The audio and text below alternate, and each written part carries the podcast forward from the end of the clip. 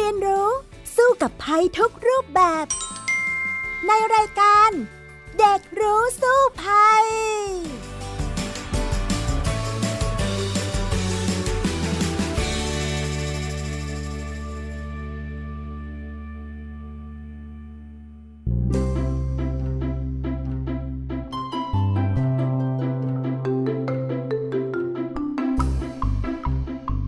ดีค่ะคุณผู้ฟังคะ ต้อนรับอีกครั้งเข้าสู่รายการ เด็กรู้สู้ภัยกับพี่ดารินกำเนิดรัฐและน้องทีพบเกรียงปินระยากิจนั่นเอง สวัสดีค่ะ น้องแพทคะสวัสดีครับพี่ดาริน ค่ะ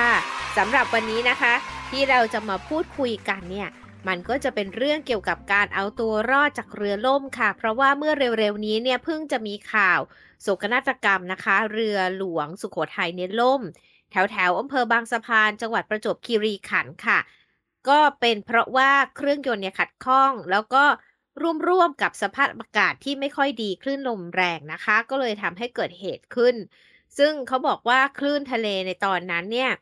สูงถึง 4-5 เมตรเลยนะคะ ทหารเนี่ยบอกว่า โอ้โห ไม่เคยเห็นคลื่นใหญ่ขนาดนี้นะคะ แล้วก็เลยทำให้เกิดเหตุจนมีผู้เสียชีวิตไปถึง 20 คนเลยทีเดียว แต่ว่า เหตุการณ์นี้ก็ไม่ใช่ครั้งแรกนะ ที่ประเทศไทยเราเกิดเหตุเรือล่มนะคะ เคยเกิดขึ้นมาหลาย ๆ ครั้งเลยจริงไหมล่ะคะน้องแท็ใช่เลยครับพี่ไรจริง ๆ ช่วงนี้ก็มีหลายเหตุการณ์เหมือนกันนะครับ ที่เกิดขึ้นนะครับ อย่างเมื่อวันที่ 7 มกราที่ผ่านมาก็มีเรือหางยาวนำเที่ยวที่พานักท่องเที่ยวต่างชาติ 2 คนนะครับ มาเที่ยวที่กระบี่นะครับ แล้วก็เกิดเหตุการณ์เรือล่มครับ เช่นกันครับ เนื่องจากคลื่นลมแรง แต่โชคดีนะครับ ที่ช่วยเหลือทุกคนได้ทันและปลอดภัยครับพี่ไรค่ะ ที่กระบี่เองที่นั่งเรือไปเที่ยวตามเกาะต่างๆ พี่ดารินก็เคยไปเหมือนกันนะ มันจะเป็นเรือหางยาวใหญ่ ๆ อย่างเงี้ยค่ะ ถ้าหากว่าไปช่วงคลื่นลมสงบเนี่ย สวยแล้วก็สนุกมากเลย แต่ว่าคลื่นลมแรงเนี่ยก็ไม่น่าเสี่ยงออกไปนะ เพราะว่าเรือมันก็ลำเล็กเหมือนกันนะคะ น้องแท็กใช่เลยครับพี่ดารินแต่ถ้าพูดถึงเหตุการณ์ที่อาจจะใกล้ตัวผมมากที่สุดนะครับ และน่าเศร้าที่สุดเลย ก็คงต้องย้อนกลับไปเมื่อ 8 ปีที่แล้วนะครับ กับเหตุการณ์เรือเซลวอลุ่มที่ประเทศเกาหลีใต้ครับ เหตุการณ์ครั้งนั้นก็คือการไปทัศนศึกษาของนักเรียนชั้นมปลาย แล้วก็กำลังจะเดินทางไปเกาะเซจูครับ เหตุการณ์ในครั้งนั้นทำให้มีครูและนักเรียนเสียชีวิตกว่า 300 กว่าคนเลยทีเดียวเรียกว่าเป็นเรื่องที่น่าสะเทือนใจมากครับ วันนี้ผมจึงอยากจะมาคุยกับพี่ดารินในเรื่องนี้ครับ เพราะมันก็ใกล้ตัวกับพวกเราอยู่เหมือนกันนะครับพี่ดารินค่ะ ใช่เลยล่ะค่ะ ถ้าอย่างนั้นเดี๋ยวไปคุยกันเลยในช่วงแรกของรายการค่ะ ช่วงรู้สู้ภัย เข้ามาสู่ช่วงรู้สู้ภัยกันแล้วนะคะ เรื่องของเรือล่มก็เป็นเรื่องใกล้ตัวที่เราอาจจะคาดไม่ถึงนะ บางคนเนี่ยส่วนใหญ่ก็เดินทางโดยเรือข้ามฟากกันเยอะเหมือนกันนะคะ บางคนก็โดยสารเรือข้ามฟากแม่น้ำเจ้าพระยา ไปนู่นไปนี่ แถวแถวบ้านพี่ดารินเองก็มีเรือล่องในแม่น้ำเจ้าพระยาสามารถเดินทางไปตรงนู้นตรงนี้ได้เหมือนกันนะคะ หลายคนก็ นั่งเรือไปเที่ยวด้วยช่วงนี้เนี่ยฤดูการท่องเที่ยวเลยไปเที่ยวตามทะเลตามเกาะต่างๆ ก็ต้องระวังจากอันตราย เรือล่มได้ซึ่งอาจเกิดขึ้นได้เหมือนกันนะคะ น้องแท็ใช่เลยครับพี่ไรนทีนี้ประเด็นแรกที่อยากจะมาคุยกับพี่ไรนในเรื่องของวันนี้นะครับ ก็คือ อะไรคือสายที่ทำให้เกิดเรือล่มได้ครับพี่ไรนมันมาจากอะไรบ้างครับ สาเหตุจริง ๆ แล้วอะค่ะ ก็หนึ่งเลยก็คือตัวสภาพเรือนะ การเดินทางไปไหนมาไหนเนี่ยเราอาจจะต้องดูด้วยว่าสภาพเรือของเขามีความแข็งแรงไหมจำนวนคนที่ขึ้นไปบนเรือเนี่ยเกินกว่าที่กำหนดหรือเปล่า เพราะว่าหลาย ๆ ครั้งในประเทศไทยเราที่เกิดเหตุอย่างเงี้ยก็เพราะว่าขึ้นไปบนเรือมากกว่าที่เรือจะรับได้อย่างเงี้ยค่ะ ก็เคยเกิดเรือล่มโป๊ะล่มกันหลายครั้งเหมือนกัน อีกอย่างหนึ่งคลื่นลมก็เป็นส่วนหนึ่งที่ทำให้เกิดเหตุได้นะคะ อย่างช่วงนี้ทราบไหมว่าเอาล่ะ ในภาคเหนือภาคกลาง ภาคอีสานเนี่ยก็จะเป็นฤดูหนาว ก็จะมีลมหนาวมา แต่ทุกครั้งเลยที่เรารู้สึกว่าอากาศเย็นอากาศหนาวมาถึงกรุงเทพเนี่ย ภาคใต้เขาจะเป็นฤดูมรสุมที่คลื่นลมแรงมากนะคะ เพราะว่าความกดอากาศสูงเนี่ยมันจะดันให้คลื่นลมอะทางล่างเนี่ยมันแรง ฉะนั้นเนี่ยตอนนี้ช่วงนี้ที่เราจะไปเที่ยวตามเกาะแกงต่าง ก็ต้องระวังคลื่นลมแรงเหมือนกัน อาจจะเกิดเหตุได้นะ อย่างเช่นที่เรือหลวงสุขโขทัยเจอก็คือ มีคลื่นทะเลอยู่ๆก็4ี่ห้าเมตรอย่างเงี้ยค่ะ นี่ก็เป็นเพราะว่าเป็นช่วงของสภาพอากาศที่ข้างบนอากาศหนาว ก็ให้จำไว้ว่าข้างล่างก็คือทางภาคใต้เนี่ย เขาจะมีคลื่นลมแรงมากๆ ก็ต้องระวังอันตรายค่ะ ครับพี่ดรนทีนี้พูดถึงสภาพอากาศนะครับผมก็นึกถึงฤดูกาลนะพี่ดรน ผมอยากรู้ว่าฤดูกาลไหนบ้างนะครับ ที่เราควรที่จะหลีกเลี่ยงการเดินทางโดยเรือครับ เพราะว่าแต่ละฤดูกาลก็น่าจะมีสภาพอากาศที่เปลี่ยนแปลงไปถูกไหมครับพี่ดรินมันก็คือไม่เหมือนกันนะ อย่างเช่นถ้าหากว่าเอาละทางตอนบนของประเทศเนี่ยฤดูฝนอะไรอย่างเงี้ยก็จะมีฝนมีลม อันนี้ก็อาจจะมีความเสี่ยงในเรื่องของอันตรายที่จะเกิดขึ้นใช่ไหมคะ ถ้าหากว่าเป็นในแม่น้ำอย่างเงี้ยก็แน่นอนว่าถ้าเป็นลมเป็นฝนเนี่ยก็ต้องระวังนิดนึง นะถ้ามันมากๆเนี่ยก็อย่าพิ่งออกไปในทางเรือ แต่ถ้าหากในทะเลเนี่ยค่ะก็คือช่วงฤดูกาลที่เป็นหน้าฝนของภาคใต้ เป็นช่วงมรสุม อันนี้ก็จะมีความอันตรายอย่างที่พี่ดารินบอกไปเมื่อสักครู่เนาะว่าช่วงนี้แหละช่วงไหนที่เรารู้สึกว่าอากาศหนาวๆอะ มันจะดันให้คลื่นลมภาคใต้มีพายุมีลมแรงเกิดขึ้น อันนี้เนี่ยก็ต้องระวังเวลากรมอุตุนิยมวิทยาเขาจะเตือนเนี่ยเขาก็จะเตือนว่าเรือเล็ก งดออกจากฝั่งแบบนี้เนี่ยก็เพราะว่าคลื่นลมมันแรงมากๆนั่นเองนะคะ ก็คือถ้าหากว่าเราอยากไปเที่ยวท่องเที่ยวทางน้ำเนี่ยควรเช็คพยากรณ์อากาศดูสภาพอากาศซะก่อน จะไปเที่ยวเกาะเที่ยวอะไรเอ๊ะถ้าเกิดวันนี้เนี่ยเขาเตือนว่ามีพายุฝนนะ มีลมแรงนะอ่ามีคลื่นสูงนะ ก็ไม่น่าไป อย่างครั้งหนึ่งพี่ดารินเคยไปเที่ยวแถวแถวภูเก็ตนะคะ นั่งเรือใหญ่แล้วนะเป็นเรือยอชเลยไปเที่ยว แต่ว่าอยู่ในช่วงเดือนมกราคมอย่างเงี้ย โอ้คลื่นสูงมากเมาเรือไปเลยค่ะ เพราะว่าเรือมันโดนคลื่นตีสูงไงมันก็เมาอาเจียนแล้วก็เที่ยวไม่สนุกเลยละค่ะน้องแท็น้องแท็เคยเจอเหตุการณ์แบบนี้บ้างไหมอะคะอืมผมยังไม่เคยเจอครับพี่ดารินแต่ว่าเมื่อไม่นานมานี้นะครับ น้องชายของผมกับคุณแม่นะครับ ก็ได้เดินทางไปเที่ยวที่เกาะแห่งหนึ่งครับ ก็คือเกาะล้านนะครับ ซึ่งตอนนั้น แม่กับน้องของผมก็เล่าว่าแบบโอ้ตอนขึ้นเรือ คนเยอะมากๆเลย แล้วก็แบบเบียดกันค่อนข้างเยอะเลย แล้วเรือมันก็โค้งเคงไปมาค่อนข้างน่ากลัวมากแล้วบางคนก็แบบเมาเรือถึงขั้นแบบมีอาเจียนเลยหลังจากไปถึงที่เกาะแล้วนะครับ เท่าที่ผมฟังมาโหสภาพอยู่บนเรือแต่ละคนเอายาดมอัดเข้าไปแล้วครับ แล้วก็แบบโอ้โหค่อนข้างที่จะแบบเหนื่อยมากครับ เมาเรือมากๆเลยครับสำหรับการเดินทางโดยสารทางเรือครับพี่ไรค่ะ อย่างที่บอกนะคะ ช่วงนี้คลื่นลมแรงหน่อยนะ ก็จะต้องระมัดระวังการท่องเที่ยวทางน้ำนะคะ อาจจะไปลองเช็คสภาพอากาศหน่อย แล้วก็ไปในช่วงที่คลื่นลมสงบ อันเนี้ยก็น่าจะง่ายกว่าเยอะเลยสำหรับการท่องเที่ยวทางน้ำเนาะทีนี้ครับพี่เรนผมก็สงสัยอีกอย่างหนึ่งครับ ก็คือ ผมอยากรู้ว่าระหว่างทะเลกับแม่น้ำนะครับ ที่ไหนที่มีโอกาสในการที่จะเกิดเหตุการณ์เรือล่มมากกว่าครับ อันนี้พี่ดารินก็ไปค้นข้อมูลมานะ จากกรมเจ้าท่านะคะ แล้วก็มีข้อมูลว่า อุบัติเหตุทางน้ำเนี่ย ส่วนใหญ่เนี่ยมักจะเกิดขึ้นที่ทะเลค่ะ ที่ชายฝั่งในอืมประเทศนะ เยอะสุดเลยประมาณครึ่งหนึ่งแหละ ก็จะเกิดขึ้นทางนี้แหละในทะเลนะ แล้วก็ในลำน้ำในประเทศเนี่ยก็สักประมาณ 40 กว่าเปอร์เซ็นต์นะคะ แล้วถ้าหากว่ารองลงมาอีกก็จะเป็นพวกอุบัติเหตุในทะเลระหว่างประเทศเนี่ยน้อยประมาณ 1%กว่าๆเอง แล้วก็ เป็นลำน้ำในระหว่างประเทศก็น้อยมากแทบ 0.5%อะไรอย่างเงี้ยคือน้อยมากๆ แสดงว่าการเดินทางในชายฝั่งบริเวณชายฝั่งเรา เช่น เรานั่งเรือไปเที่ยวเกาะต่างๆ เนี่ย มันมากกว่านะ ประมาณสัก 50%ได้อะค่ะ แล้วก็ถ้าหากว่าในลำน้ำในแม่น้ำต่างๆ ก็รองลงมานิดหน่อยก็ใกล้ๆเคียงกันละเอาเอาจริงๆนะ ก็คือ มันต้องระวังทั้งคู่ไม่ว่าจะเป็นแม่น้ำหรือว่าในทะเลนั่นเองค่ะน้องแทดค่ะอืมแปลว่าในทางทะเลมีโอกาสเยอะกว่านะครับอืมซึ่งผมนิดก็มองหน่อว่ายเห็นนิด้วดยหน่อย นะจะเป็นนิดหน่อยเพราะว่าคลื่นลมมากกว่าพี่ดารินอ่าว่านะคลื่นมันใหญ่ มันก็เกิดเหตุได้เยอะอะค่ะ ก็เป็นไปได้ครับพี่เรนทีนี้ครับพี่เรนเวลาที่เกิดเหตุการณ์ที่เราตกใจนะครับ อย่างในเหตุการณ์ ของเรือเซวอลที่ล่มเนี่ยครับกัปตันก็จะบอกให้เราอยู่นิ่งๆแบบไม่ต้องขยับไปไหนนะครับที่ผมเห็นที่ผมอ่านมานะครับ แล้วก็กัปตันก็บอกให้นักเรียนนะครับ ที่อยู่ในเหตุการณ์นั้นให้เขาอยู่นิ่งๆแล้วก็ให้อยู่ในห้องก่อนสุดท้ายนะครับ เรือลำนั้นก็จมครับ แล้วก็เด็กๆก็ไม่สามารถออกมาได้แล้วครับพี่เรนในกรณีนี้นะครับ เราควรที่จะอยู่นิ่งๆเหมือนที่กัปตันบอกไหมครับ หรือว่าเราเราควรแบบรีบออกมาจากเรือให้เร็วที่สุดครับพี่เรน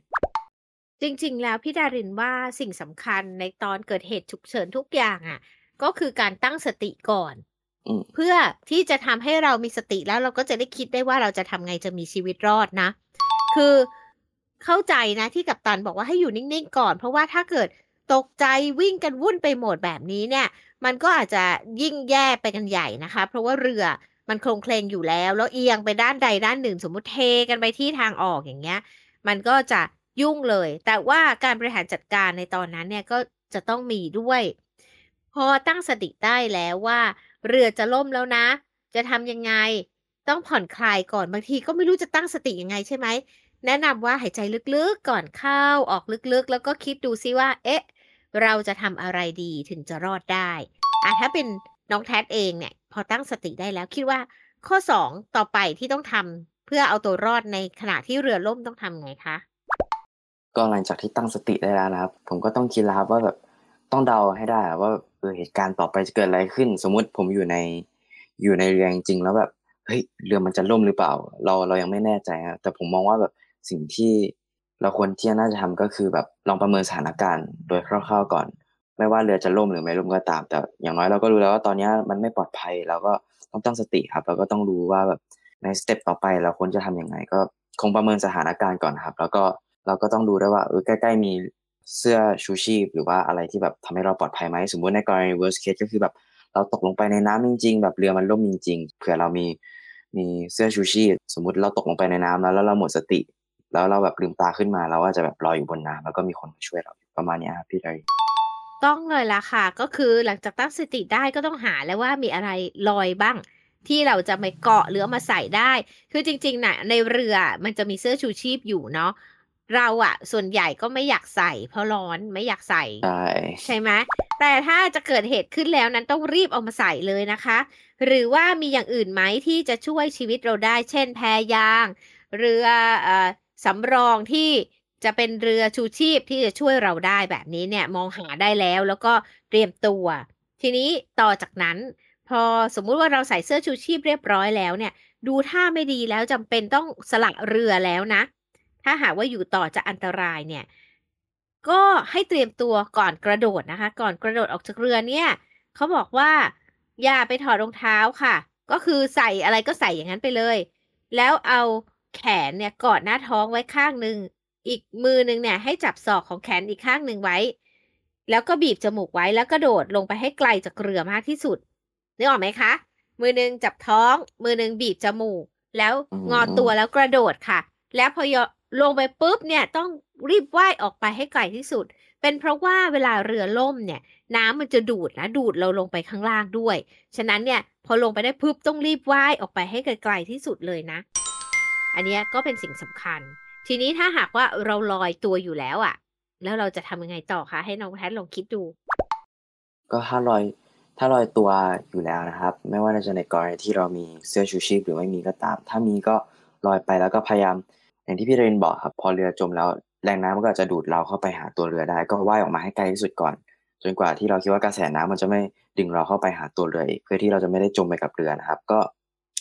ผมว่าพอเราถึงขั้นตรงนี้แล้ว เราก็ลอยเราก็ลอยตัวต่อไป แล้วก็ถ้าเกิดว่าเราเห็นละโอเคไม่น่าไม่น่าจะรอดเราก็แบบ ถ้าในกรณีนั้นก็คือแบบให้เราขอความช่วยเหลือก่อนครับ เพราะว่าเราก็คงลอยตัวอยู่ในน้ำได้ไม่ค่อยนานนะครับ แล้วก็แบบให้ดูว่าแบบมีเรือผ่านมาไหมขึ้นเรือ ลำไหนก่อนก็ได้ เพื่อที่แบบเราจะได้ปลอดภัยประมาณนี้ครับพี่ดารินนี่ผมคิดพี่ดารินก็ว่าอีกอย่างหนึ่งที่สำคัญที่ควรทำนะ ก็คือสมมุติว่าเราโดดไปเราไม่มีชูชีพ ไม่มีแพอะไรเลยเนี่ย แต่ถ้าหากว่าเห็นอะไรลอยน้ำมาเนี่ย ก็เข้าไปเกาะก่อน ส่วนใหญ่มักจะเป็นเศษเรือนั่นแหละที่มันแตกมีอะไรลอยมา ก็เกาะไว้ก่อนจะได้พยุงตัวได้นะคะ แล้วก็ ถ้าเรือลำใหญ่เนี่ยต้องรีบออกห่างอย่างที่บอกมันจะดึงดึงเราไป แม้แต่เราใส่ชูชีพนะ มันจะดูดเราลงไปข้างล่าง เพราะว่าตอนมันล่มเนี่ย นึกภาพไหมมันน้ำมันก็จะต้องดิ่งลงข้างล่าง มันจะดูดเรานะ แล้วก็พอห่างจากเรือได้สักระยะหนึ่งเนี่ยต้องสำรวจตัวเองด้วยนะคะว่า เอ๊ะ เราบาดเจ็บตรงไหนไหมมีเลือดไหลตรงไหนไหมถ้าหากว่าเลือดออกเนี่ยก็ต้องพยายามห้ามเลือดก่อน หรือว่า ถ้าหากว่าพบว่าตัวเองแขนหักขาหักเนี่ย ก็ต้องรีบดูแลตัวเองด้วยนะคะ แล้วก็ช่วยคนอื่นได้ถ้าหากว่าเราสามารถช่วยได้ด้วยค่ะ อันนี้ก็จะเป็นเทคนิคสั้นๆสำหรับการเอาตัวรอดในระยะที่หากว่าเราเนี่ยโดดลงไปแล้วจมนะ แต่จริงๆอีกอย่างหนึ่งนะที่พี่ดารินเนี่ยอยากจะเตือนหลาย ๆ คนก็คือหลาย ๆ คนเนี่ยใส่เสื้อชูชีพไม่เป็นค่ะ มันจะมีเส้นเชือกหลายๆเส้นนะ น้องแทดรู้ไหมว่าเวลาจะใส่ชูชีพเราต้องใส่ยังไงที่ถูกต้องอะคะอืมผมคิดว่าคือเท่าที่ผมเห็นแล้วก็เคยใส่มานะครับ ก็คือมันจะมีเหมือนเหมือนเสื้อธรรมดาก่อนนะแล้วก็ติดตัวตัวจุดที่มันเป็นตัวเชื่อมอะครับ ใช่ตัวแล้วรัเราดก็ตัวรัดเอออ่าใช่เข็มตัวรัขัดดครับ ใช่อ่าแล้วเราก็ใส่เข็มขัดให้เรียบร้อยแล้วอย่างนี้ยเราก็รัดให้มันพอดีกับเรามากที่สุดนะครับพอหลังจากนั้นมันจะมีเส้นอันหนึ่งที่เอาไว้รัดเป้าใช่ไหมครับดังนั้นเราก็ติดเข็มขัดตรงนู้นด้วย เพื่อที่เราจะแบบ ปลอดภัยอะครับ อันนี้คือที่ที่ผมเห็นนะครับ เวลาที่ผมได้เสื้อชูชีพมาแล้วเขาก็ใส่อย่างนี้ให้ประมาณเนี้ยครับพี่ดอยถูกต้องเลยล่ะค่ะ คือหลาย ๆ คนเนี่ยเขาอะจะรัดแต่เข็มขัดที่ด้านหน้าเหมือนเราใช่ติดกระดุมใช่ไหม แต่เขาไม่รัดเส้นที่ต้องลอดตรงเป้า แล้วก็รัดตรงขาเอาไว้ แต่เขาหารู้ไหมว่าเวลาเรากระโดดลงไปนะ มันจะลื่นหลุดออกไปเลยค่ะ หลุดอันออกตไปรายจากมากตัควรับอันนี้อะถ้าเราไม่รัดไอ้เส้นข้างล่างเนี่ยนะ ดังนั้นอันนั้นน่ะจำเป็นเลยอันนั้นน่ะช่วยชีวิตนะคะ เส้นข้างล่างเนี่ย ทุกครั้งที่ใส่เสื้อชูชีพเนี่ย จะต้องรัดที่ขาเอาไว้ด้วย เพื่อให้ป้องกันการหลุดออกจากตัวค่ะ ซึ่งอันนี้เนี่ยพี่ดารินเนี่ยก็จะจะมีหลาย ๆ คนแหละอ่าเป็นกู้ภัยต่าง ๆ เนี่ยเขาจะเตือนเสมอเลย เพราะว่าคนนึกว่าเออใส่แค่นี้ก็ลอยแล้วมันมันไม่ลอยนะคะ จริง ๆ พี่ใช่ดารินครับเองเนี่ยก็เคยไปเรียนดำน้ำเอ่อที่ในทะเลแล้วก็ลอยตัวในทะเลด้วยอย่างเงี้ยค่ะ ก็อยากบอกเลยว่า คือตอนที่เราลอยตัวในทะเลโดยไม่มีชูชีพเนี่ยมันก็เหนื่อยเหมือนกันนะ แล้วมันก็ต้องเรียนรู้ท่าที่มันถูกต้องด้วย ไม่อย่างนั้นเนี่ยเราก็สามารถจมไปได้เฉยๆ แต่ถ้าเราเรียนรู้แล้วเนี่ย เราสามารถลอยตัวได้เป็นชั่วโมงชั่วโมงเหมือนกันนะ ถ้าเราไม่เหนื่อยซะก่อนมันก็ต้องทุ่นแรง แต่ถ้าเรามีชูชีพเนี่ยโอเค เราใส่ถูกต้องเนี่ยมันก็จะทำให้เราว่ายได้ไม่ค่อยเหนื่อยลอยตัวได้นานยิ่งขึ้นนะคะน้องแทดเองเนี่ยเคยเรียนรู้การลอยตัว พยุงตัวเองในน้ำโดยที่ไม่ใส่ชูชีพบ้างไหมคะเคยครับพี่เรนผมเองก็เคยเรียนว่ายน้ำอยู่ช่วงหนึ่งครับ แล้วก็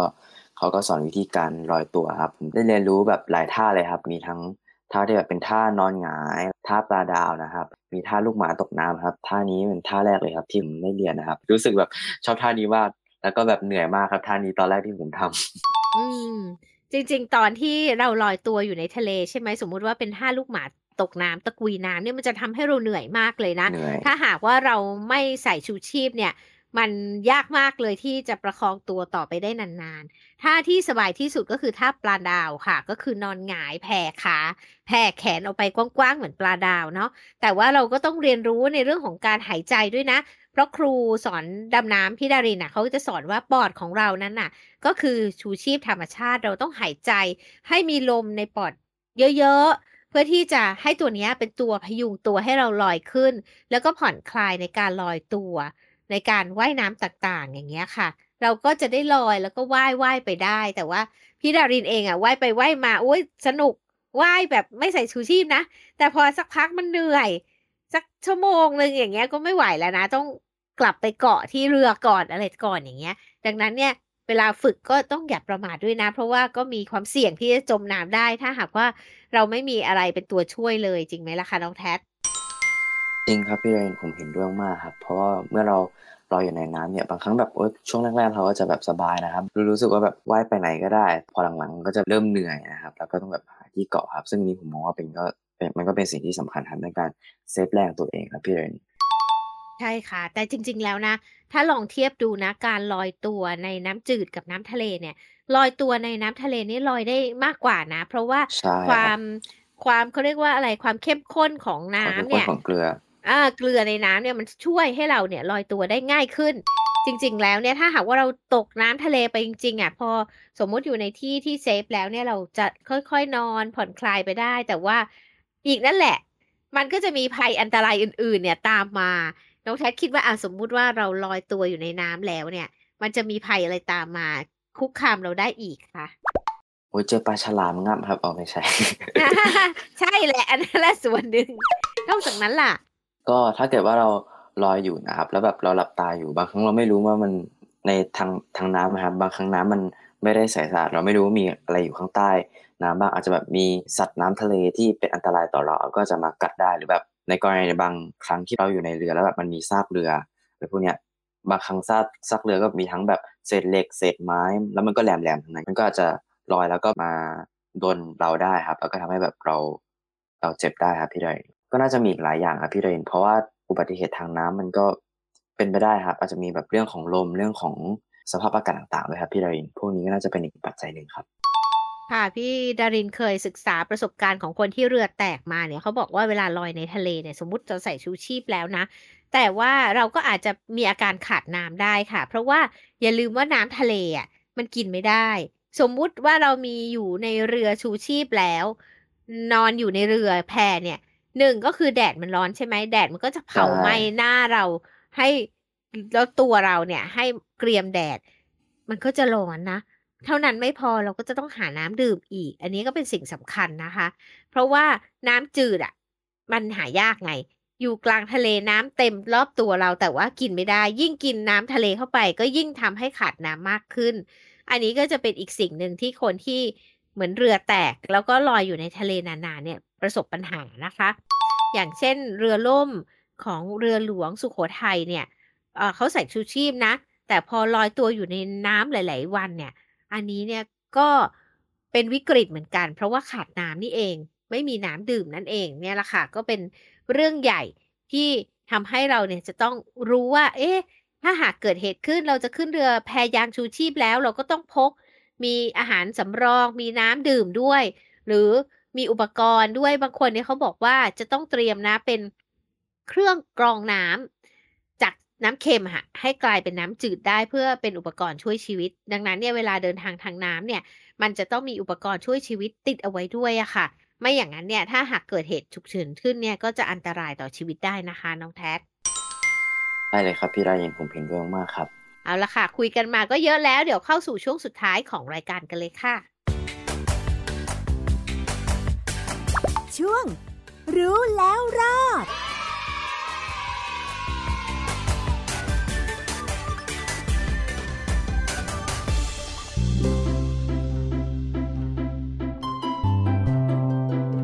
มาถึงช่วงสุดท้ายของรายการแล้วนะคะ จริงๆ เราคุยกันไปแล้วนะหลายหลายอย่างเลยในเรื่องของการเอาตัวรอด ในการไปเที่ยวที่ต่างๆ แต่ว่า